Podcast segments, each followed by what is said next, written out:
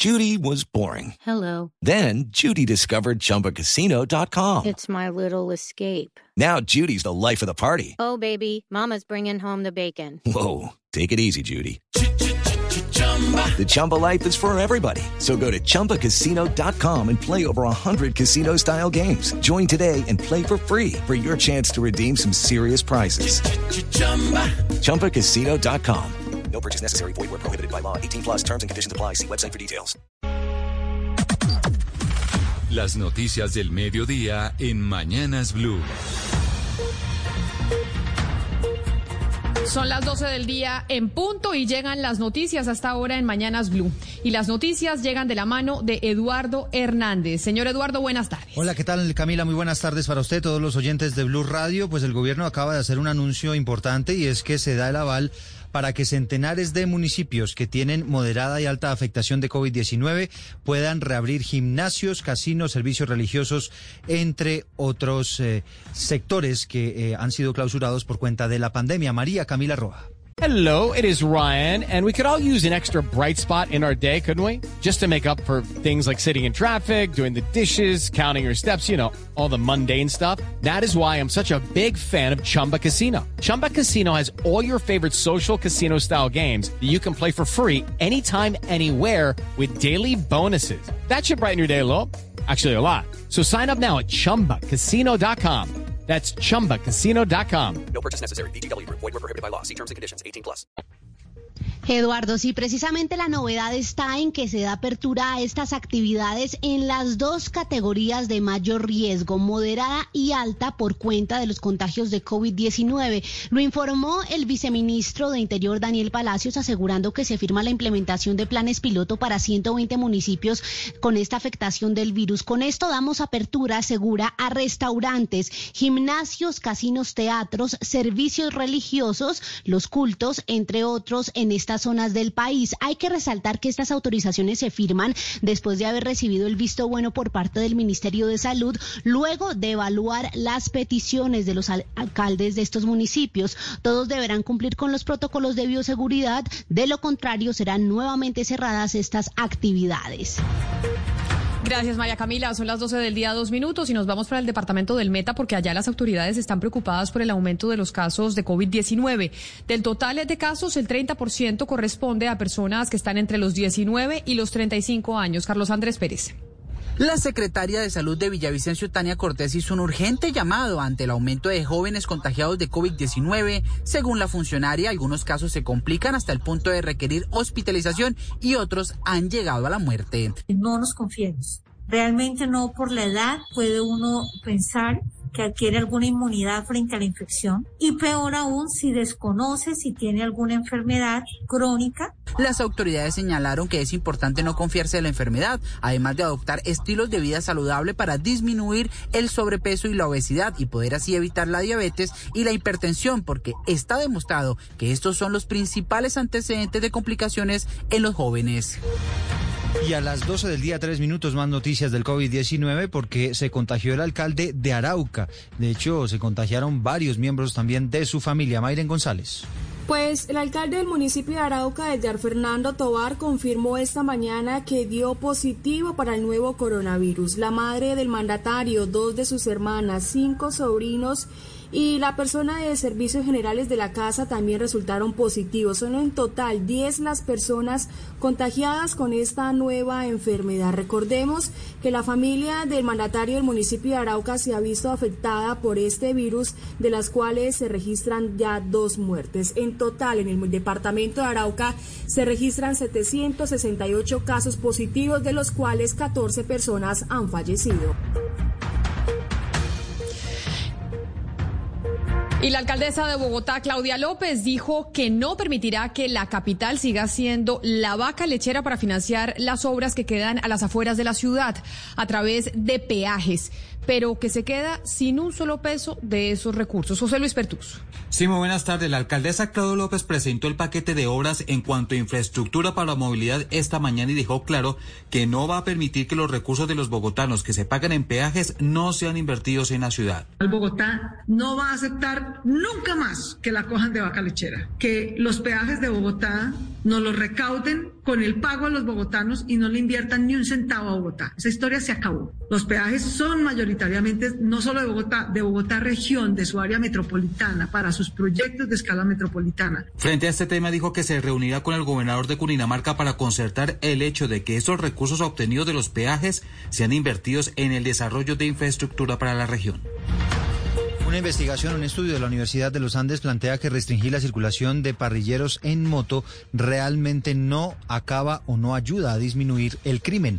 Marcela Peña. Según los investigadores, restringir el parrillero hombre, prohibir cualquier tipo de acompañante o restringir la circulación de motos no fueron medidas efectivas para combatir el crimen. En algunas ciudades donde la prohibición se dio en ciertos barrios, el crimen se desplazó hacia otros y en los demás casos las reducciones fueron muy bajas o no duraron mucho tiempo. Para los autores, incluso si las medidas hubieran funcionado, es necesario analizar sus costos, que consisten principalmente en obligar a los ciudadanos a buscar otras formas de transporte y el hecho también de que hay un efecto de distracción de la policía que debe vigilar las restricciones. Gracias, Marcela. Son las 12 del día, cinco minutos. Seguimos con las noticias del mediodía y la Corte Suprema de Justicia abrió indagación preliminar en contra del senador del Partido Verde, Antonio Sanguino, y en contra de la ex representante a la Cámara, Olga Lucía Velázquez, por supuesto tráfico de influencias. Juan Esteban Silva. Pues en el caso del senador Sanguino, esta indagación preliminar la abre la Corte tras la queja de un veedor ciudadano y tiene que ver con un contrato de consultoría técnica que tuvo su esposa con la Universidad Distrital y por el cual lo acusan de un supuesto tráfico de influencias, esto mientras era concejal de Bogotá. En el caso de la ex representante Olga Lucía Velázquez, supuestamente le habría entregado hojas de vida para contrataciones al hoy condenado exdirector del Instituto de Extensión de la Universidad Distrital, Wilman Muñoz, además de otras supuestas exigencias. Pues a propósito, se conoce ya un comunicado del senador Antonio Sanguino en el que señala que la mencionada indagación se abrió únicamente por la interposición de una noticia criminal que presentó ese supuesto veedor ciudadano, como él lo califica, que no ha sido vinculado formalmente al proceso y señala además que demostrará, dice él, la inocencia ante la Corte Suprema de Justicia. Y a las 12 del día, 7 minutos, les tenemos la historia, Camila. Resulta que en una zona rural de Tierra Alta, en Córdoba, se armó tremenda fiesta, música, caballos, trago, decenas de personas que violaron el aislamiento obligatorio para asistir al sepelio de alias Pueblo, uno de los cabecillas del clan del Golfo, que recordemos fue abatido la semana pasada por las Fuerzas Armadas. Detalles, César.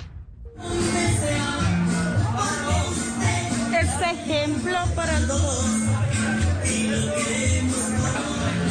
Con esa canción, alias Otoniel rindió un homenaje al temible criminal alias Pueblo, según la policía. La dedicación, según inteligencia de la policía, la escuchan los habitantes de una zona rural de Tierra Alta, Córdoba, donde alias Otoniel, el máximo jefe del clan del Golfo, le dio el último adiós a alias Pueblo, su primo, a quien preparó para heredar el narcotráfico, las rutas de la droga y los ingresos ilegales que les deja la minería ilegal de medio país. Al funeral rumba, como lo llamaron en la zona, llegaron decenas de camionetas, muchas de ellas blindadas con decenas de personas que querían despedir a su jefe alias Pueblo, cuyo cuerpo sin vida se encontraba en un ataúd acompañado de flores y finos caballos que desfilaban frente a las cámaras y teléfonos celulares que grababan el excéntrico evento en el que se violaron todas las medidas de bioseguridad que están vigentes por la pandemia que ya ha cobrado varias vidas en esa zona del país. Muchos de los asistentes al funeral, aseguran los de inteligencia de la policía, desconocían que detrás del hombre que murió el pasado fin de semana en un enfrentamiento con las fuerzas militares y la policía, y que estaban despidiendo,